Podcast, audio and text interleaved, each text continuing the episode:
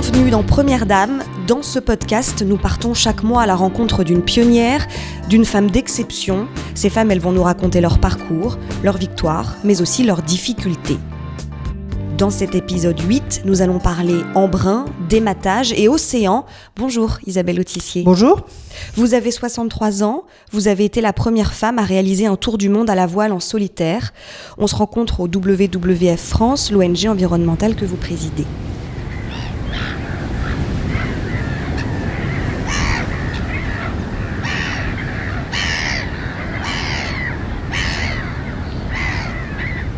Vous, la navigatrice, vous avez grandi en région parisienne, entourée de vos parents et de quatre sœurs.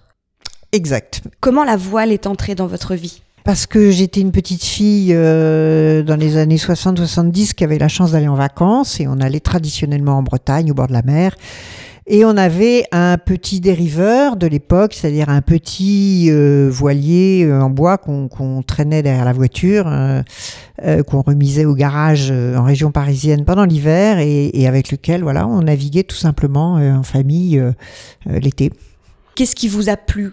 Comment vous êtes tombée dedans? Qu'est-ce qui a fait que vous êtes devenue Ah mais navigatrice? pourquoi vous tombez amoureuse, vous savez pas. Euh, moi, quand j'étais petite, quand j'avais donc j'ai commencé, on a commencé à me mettre sur un bateau, j'avais 6 ans. Euh, j'aimais bien que ça bouge, j'aimais bien euh, avoir un petit peu peur quand ça penchait, euh, j'aimais bien aller dans les îles parce que c'était la liberté, j'aimais bien l'aventure, j'aimais bien voilà, donc c'était non, ça m'a ça m'a tout de suite ça m'a tout de suite séduit. Vous choisissez un métier en rapport avec la mer. Vous êtes ingénieur agronome, spécialiste en halieutique, tout ce qui concerne la pêche, en gros. C'était une vocation. Bon, bien sûr, d'un côté, je me disais, je ferais du bateau, mais je me disais, bah, faire du bateau, c'est pas un métier. Euh, et donc, euh, il faut que j'ai un métier maritime. Il faut que j'ai un métier où je puisse vivre au bord de la mer et travailler au bord de la mer. En gros, il y avait deux grosses voies, puisque j'avais la chance de pouvoir faire des études supérieures. Euh, soit la fac et, euh, euh, des instituts de recherche ou des laboratoires, soit cette voie un peu originale de, l'agro et de la lieute euh, qui offrait l'avantage pour moi d'être beaucoup en prise avec le terrain. donc effectivement, j'ai beaucoup embarqué après sur les bateaux de pêche. Et ça, ça me plaisait bien. Pendant vos années d'études à l'École nationale supérieure agronomique de Rennes, vous appréhendez le fait d'être une jeune femme dans un milieu d'hommes. Bah, c'est-à-dire que moi, j'arrive d'une famille de femmes. Euh, non seulement j'ai quatre sœurs, mais en plus, on vivait en tribu familiale, puisqu'il y avait mes grands-parents, etc. Et dans cette maison, il y avait dix femmes et deux hommes. Mais du coup, je sais pas si c'est pour ça ou pas, mais en tout cas, moi, on m'a jamais dit euh, qu'il y avait des trucs pour les filles et des trucs pour les garçons. Euh, donc, on a toutes fait. Moi, j'ai joué plus au train électrique qu'à la poupée, mais j'ai des sœurs qui ont joué plus à la poupée qu'au train électrique. C'était pas, euh, voilà. Mes parents ont certainement eu l'intelligence de respecter beaucoup ce que qu'on voulait faire. Donc après, bah, comme j'avais décidé de faire l'agro, euh, bah, évidemment, quand je suis arrivée à l'agro dans les années 70, euh, il y avait encore assez peu de filles. Euh, mais bon, je, je me suis jamais sentie en état d'infériorité. Après tout, j'avais réussi le concours comme tout comme les autres, et, et je me sentais parfaitement à ma place. Quoi. Une fois diplômée, vous menez différentes missions de recherche, puis vous vous orientez finalement vers l'enseignement. Euh, effectivement, bah, vous savez, quand, euh, quand vous débarquez avec votre diplôme sous le bras, vous prenez un peu ce qui vient. Hein, euh, vous ne pouvez pas faire trop la difficile. Donc, effectivement, il s'est trouvé que j'ai eu ces missions qui étaient des contrats à durée déterminée, hein, mais de, de, d'un an ou deux ans, et que c'était très bien pour me mettre le pied à l'étrier. Après, quand j'ai commencé à envisager de faire de la voile euh, en termes de compétition, Parce que vous, c'était toujours en parallèle, vous avez jamais lâché, diminué? Oui, alors ben moi je faisais ça les vacances quoi. Les vacances, les week-ends, mais euh, l'hiver, l'été, euh, quand il neige, quand il pleut, peu importe. euh, mais mais ça restait euh, un hobby. Et euh, il y a en fait un peu euh, un moment qui va quand même être un peu un premier tournant. C'est euh, quand je vais décider de me construire moi-même un bateau pour pouvoir partir euh, à l'aventure. Et donc là, c'est vrai que euh, bah, la construction de ce bateau, ça prend du temps. Donc ça m'arrange d'essayer de travailler un peu moins. Et puis, il y a ce poste qui, qui est d'ailleurs aussi euh, en CDD à l'école maritime de La Rochelle. Et je me dis, euh, je faisais des périodes de huit mois et après, j'étais au chômage. Euh, je m'occupais d'un groupe de gens en fait que j'amenais à un certain niveau. Voilà, du coup l'enseignement c'était pas forcément une vocation, mais euh, ça m'arrangeait en termes d'emploi du temps parce que ça me laissait du temps libre pour euh, commencer d'abord à faire mon bateau, puis à faire la compétition. Vous aviez des compétences pour construire un bateau? Ben je m'y suis mis. tout s'apprend. C'était quel type de bateau? Donc c'était un bateau de 10 mètres en acier Aujourd'hui, c'est petit. À l'époque, enfin, quand on construit, ça paraît grand, mais euh, voilà, un bateau de 10 mètres en acier, un bateau de croisière, quoi.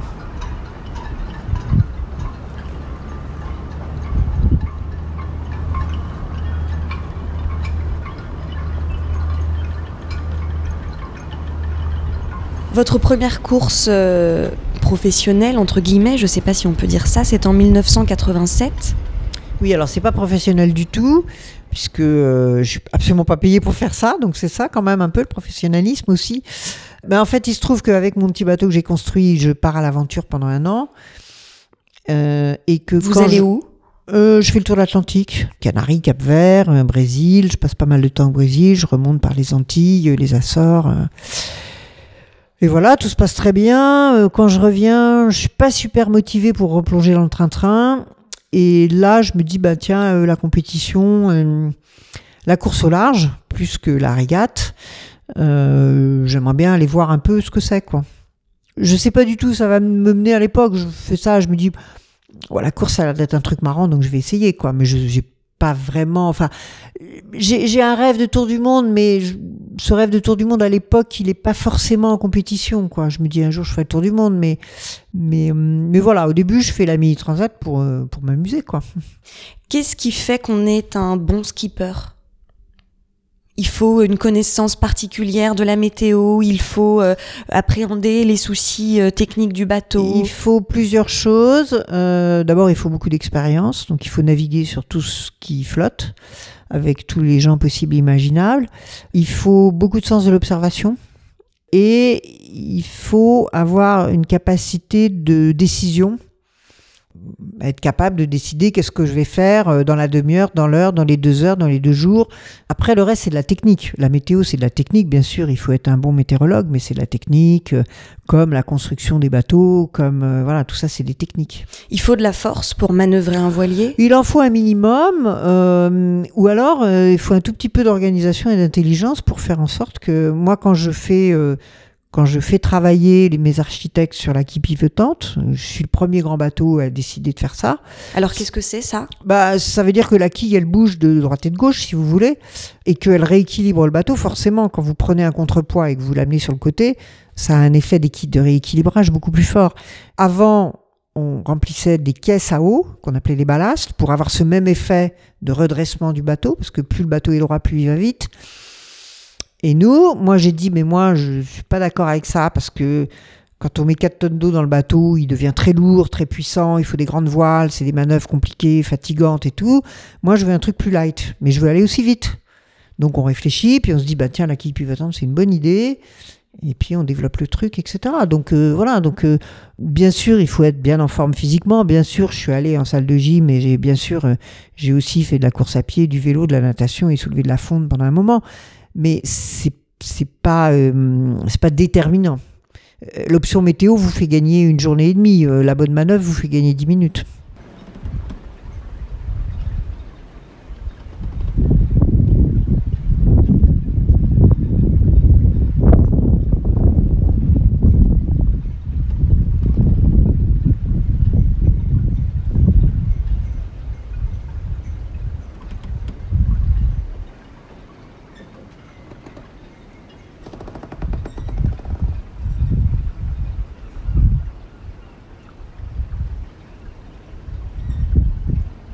Qu'est-ce qu'on ressent quand on est au large, loin de tout et de tout le monde?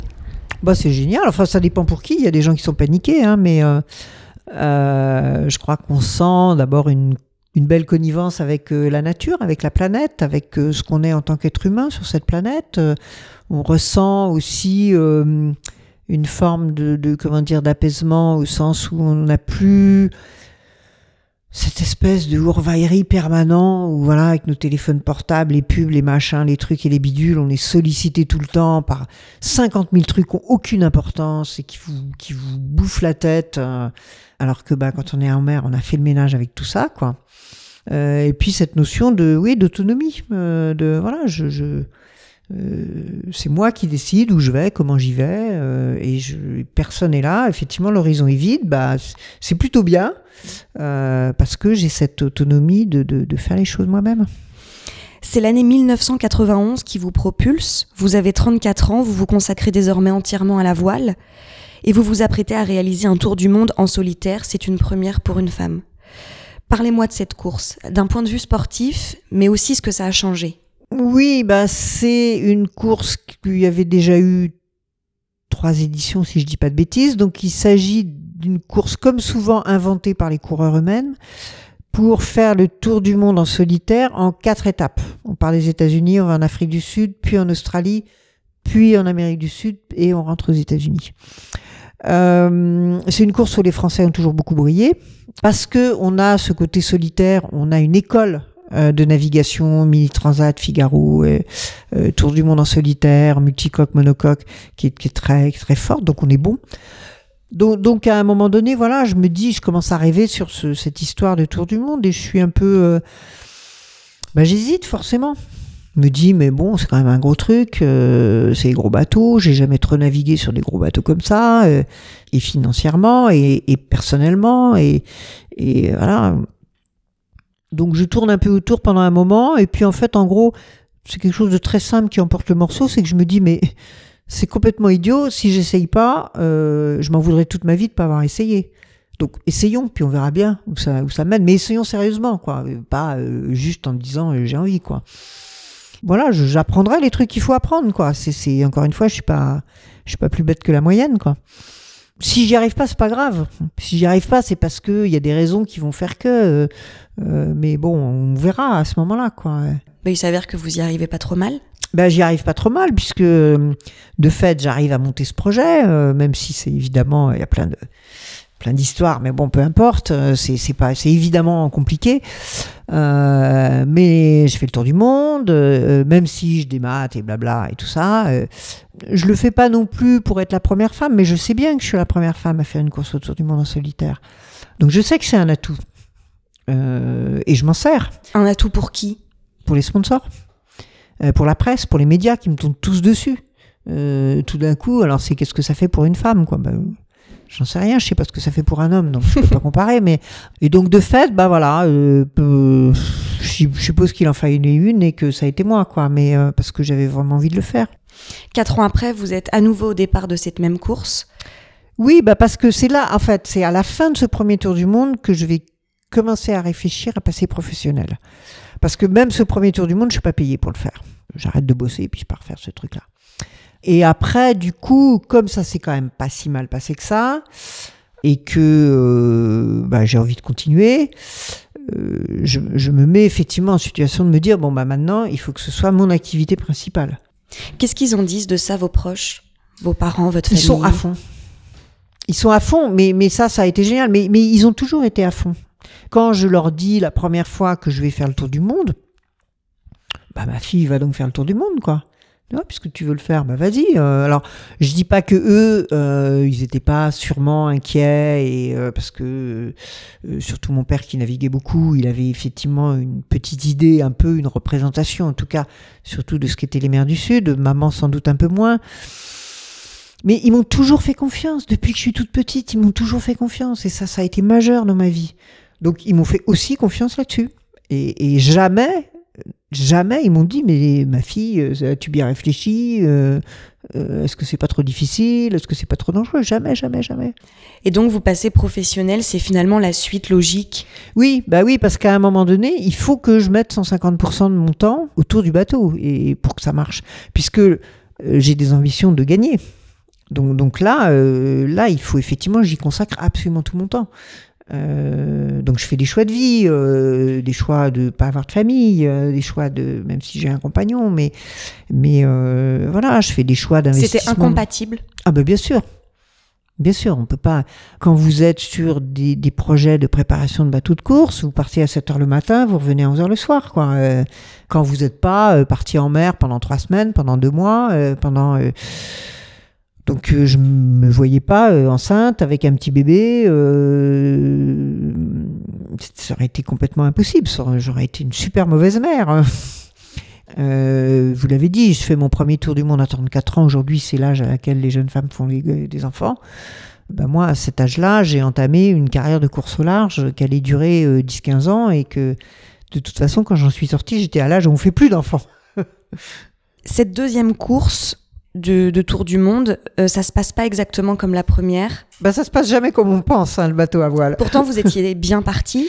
Ouais, mais ça, c'est la vie, c'est comme ça. Hein. Euh, ouais, ouais, je gagne la première étape, je leur mets un wagon, je leur mets six jours au deuxième, donc c'est. euh, ça s'est jamais reproduit, je crois, dans l'histoire de la navigation, euh, parce que je fais les bonnes options et tout ça. Euh, et puis après, je démate, et puis après, je fais un gréement de fortune, et puis je m'arrête aux îles Kerguelen, et puis je refais un petit gréement, et puis je repars, et puis je suis prise dans une grosse tempête, et puis le bateau fait un tonneau, et donc là, il faut que, que j'appelle euh, à l'aide, parce que le bateau, enfin, non seulement il n'est plus du tout navigable, et donc euh, je suis repêchée par les Australiens le 1er janvier. Euh, et donc j'arrive en Australie avec euh, mon passeport et ma carte de crédit dans la poche de ma combinaison de survie. Feuille blanche, on, recommence. Bon, c'est évidemment des, c'est bien sûr des épreuves, c'est bien sûr difficile, euh, mais ça fait partie de la vie. Moi, j'ai choisi des activités complexes et difficiles, donc faut pas que je m'étonne qu'il y ait des moments où ça se passe difficilement.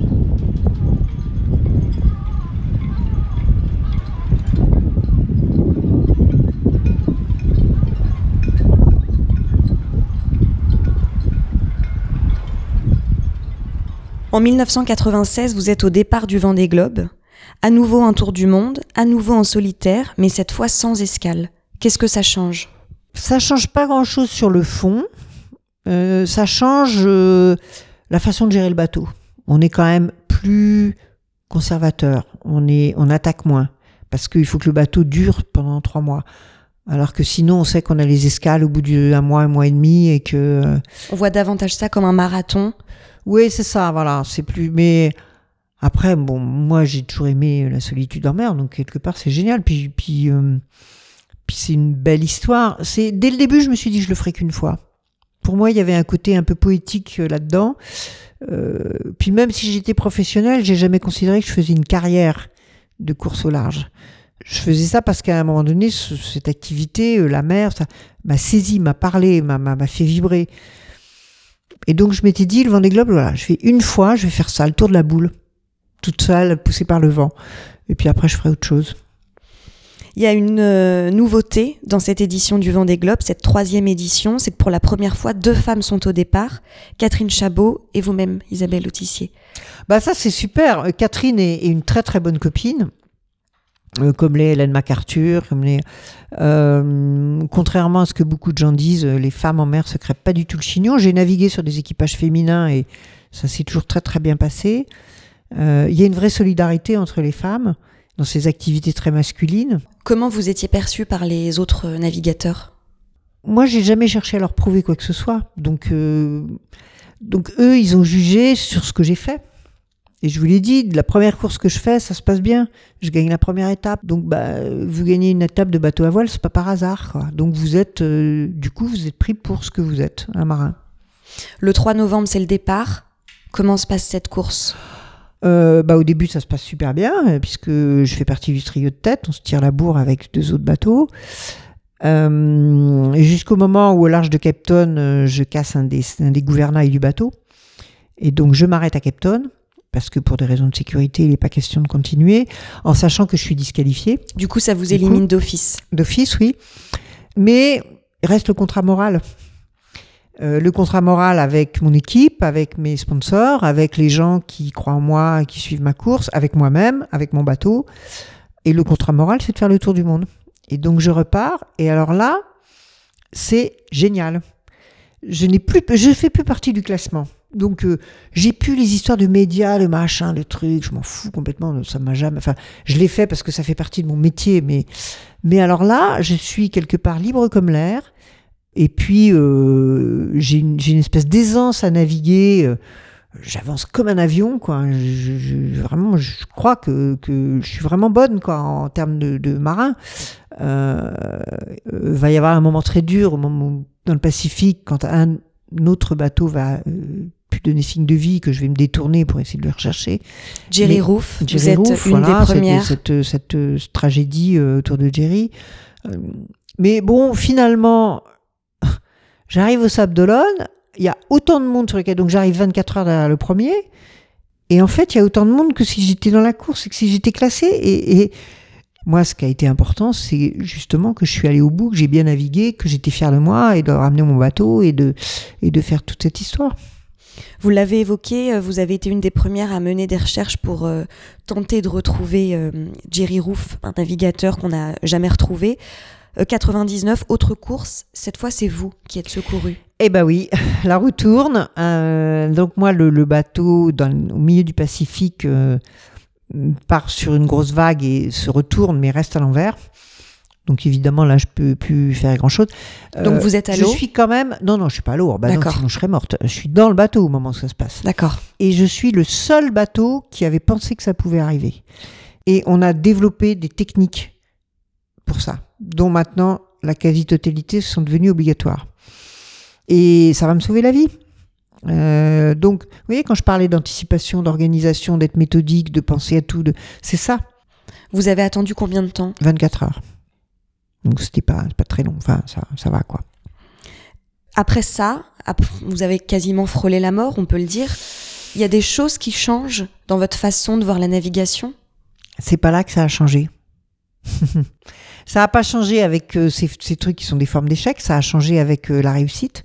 Ça a changé le jour où j'ai, à la fin de mon premier tour du monde en 91, le jour où j'ai revu la côte de la fin du tour du monde et que là, je me suis dit, le reste de ma vie, c'est du bonus. Et c'est là que j'ai eu une espèce de solidité absolue. Je peux avoir des échecs, je peux me casser la gueule, je peux faire des choses pas bien, je peux faire des erreurs. Ok, mais je fais aussi des choses bien. Je suis aussi capable d'avoir la réussite. Je suis Et la vie, elle est faite des deux. Et, et je sais faire la part des choses à partir de ce moment-là. Vous avez bénéficié de soutien psychologique avant, pendant, après Pas du tout. Euh, j'ai fait un peu de sophrologie. Je sais pas si on peut considérer que c'est du soutien parce que je trouvais que c'était bien de pouvoir euh, se décontracter, etc. Non, non, je sais que maintenant, il y a beaucoup de coureurs qui ont des coachs euh, mentaux, etc. Bon, à mon époque, ça existait, mais c'était pas... Euh, puis moi, je sentais pas du tout le besoin.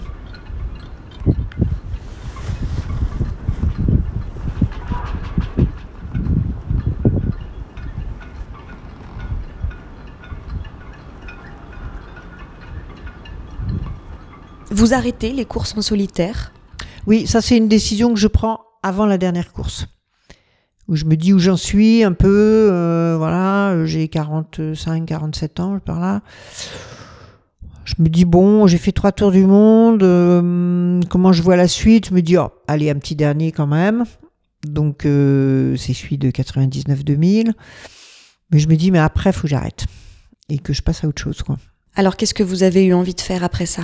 Bah, Plein de choses. D'abord de naviguer très lentement, euh, en savourant, en prenant mon temps, euh, euh, voilà, en allant dans des petits recoins paumés. Et puis il y avait l'idée de l'écriture qui traînait dans un coin de ma tête. Et puis il y avait l'idée de l'engagement environnemental qui traînait aussi dans un coin de ma tête. après professionnellement, je savais pas très bien, mais Bon, je me suis dit, je me trouverais toujours un truc à faire. Euh, puis effectivement, ça s'est vite embringué dans les conférences. On m'a assez vite sollicité, donc euh, ça fait bouillir la marmite. Et puis c'est pas désagréable et on rencontre des gens. Et donc c'est devenu moins mono-spécifique, euh, où j'ai pu me permettre aussi d'être un peu plus à l'écoute de rencontres, de choses qu'on m'a proposées, comme faire de la scène ou faire des voilà, parce que j'ai récupéré mon temps, quoi. Vous naviguez toujours aujourd'hui? Oui, c'est la seule chose qui n'est pas négociable dans mon emploi du temps. Euh, je navigue entre deux et trois mois par an, en une seule fois, parce que je fais des voyages lointains, plutôt polaires. Donc j'ai navigué, le bateau a été huit ans à Ushuaia, Donc c'était beaucoup Patagonie, Antarctique, île australe. Et maintenant, il est dans le Grand Nord. Là, en ce moment, il est au nord de la Norvège. Et là maintenant, donc c'est plutôt Spitsberg, Groenland, tous ces coins-là. Et je navigue avec, la plupart du temps, avec des non-marins qui mènent un projet.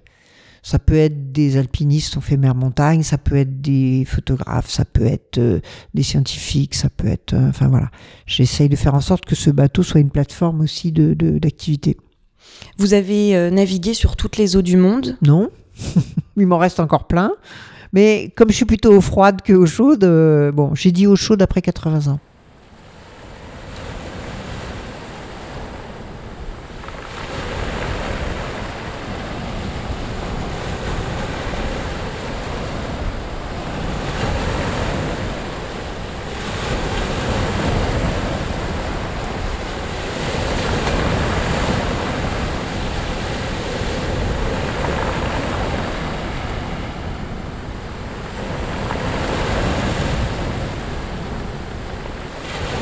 On a parlé d'Isabelle Autissier, navigatrice, écrivaine, autre casquette, présidente du WWF France depuis 2009. Parlez-moi de l'action de cette ONG. Bah, c'est une grande ONG, c'est la plus grande ONG internationale qui est présente dans un pays sur deux euh, et qui s'est fixée comme but de, en gros, réconcilier l'homme et la nature, c'est-à-dire faire en sorte que l'homme puisse continuer à évoluer, exister, donc euh, ne dépasse pas les limites planétaires.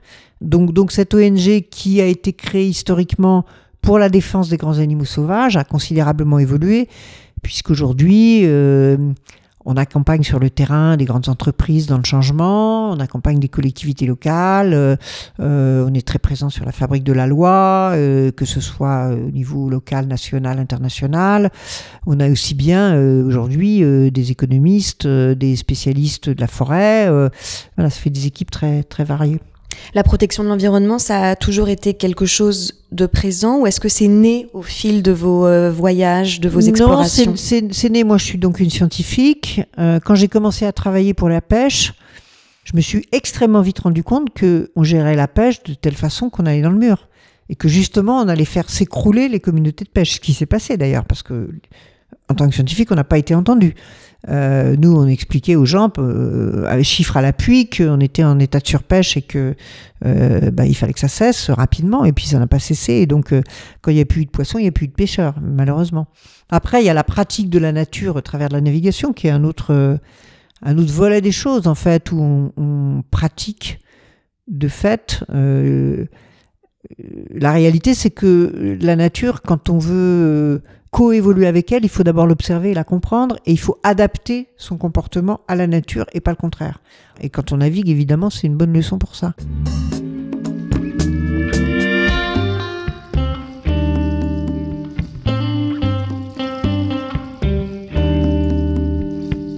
À chaque épisode, notre première dame nous livre une anecdote amusante, gênante, révoltante, bref, un épisode qui vous a marqué, Isabelle Autissier. Il y a eu un truc assez rigolo quand vous m'avez demandé ça, j'ai réfléchi un peu. Euh, quand je fais donc mon deuxième tour du monde en solitaire, euh, je, gagne euh, à Cape Town avec donc je vous l'ai dit une très très grande avance. Euh, Cape Town, Afrique du Sud. À l'époque, c'est encore l'apartheid.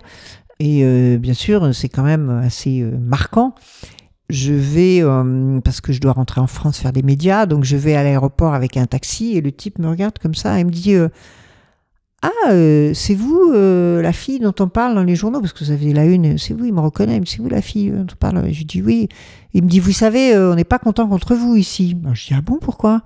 Parce que euh, maintenant, euh, toutes les femmes, euh, les sud-africaines, là, nos femmes, elles vont nous casser les pieds en disant, tu vois ce qu'elle a fait elle, donc tu vois qu'on peut faire plein de choses, donc elles vont revendiquer plein de trucs et nous, on va être malheureux et voilà.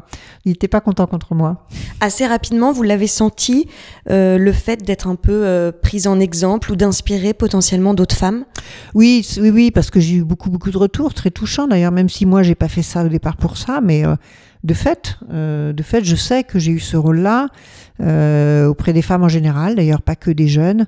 Tant mieux parce que peut-être que j'ai été aussi inspirée. Moi, j'ai été inspirée, je pense, autant par des hommes que par des femmes, mais voilà, les personnages qui étaient des grandes anciennes comme Alexandra David-Nil par exemple, ou des gens comme ça, ou Anita Conti, ont pu aussi me montrer qu'on pouvait très bien être femme et faire ce qu'on avait envie de faire sans, sans souci. Quoi. Donc, euh, donc si à un moment donné, ça a pu aider euh, les femmes à se sentir euh, plus en capacité de faire les choses, à pas s'auto-censurer, euh, bah, tant mieux. On passe maintenant au quiz. Hémisphère nord, hémisphère sud. Hémisphère sud. Solitaire ou équipage? Maintenant, j'adore faire de l'équipage, mais, mais ma caractéristique, c'est quand même d'être une solitaire. Paris, La Rochelle. La Rochelle, C'est là où vous vivez, oui. toujours près de la mer? Ben ouais, c'est pas là que je- j'arrive pas à y être beaucoup. Là, ça fait, je vais rentrer chez moi peut-être ce soir. Ça fait trois semaines que j'y suis pas, mais bon. Merci beaucoup Isabelle Autissier. Merci. Si cet épisode fait de bateaux et de tours du monde vous a plu, allez écouter Cap VG20 chaque mois jusqu'au départ du Vendée Globe en novembre. Vous y retrouverez l'histoire croisée de deux participants à la course. Samantha Davies et Romain Athanasio sont les premiers invités. C'est le premier couple à la ville qui participe au Vendée Globe, chacun sur leur bateau évidemment, et ils racontent cette incroyable aventure qui les attend dans Cap VG20 un podcast ami que je vous recommande. Merci pour votre fidélité à Première Dame. Vous êtes de plus en plus nombreux à écouter les histoires de ces femmes pionnières. On se retrouve donc dans un mois avec une nouvelle invitée. En attendant, rejoignez-moi sur les réseaux sociaux. Ciao ciao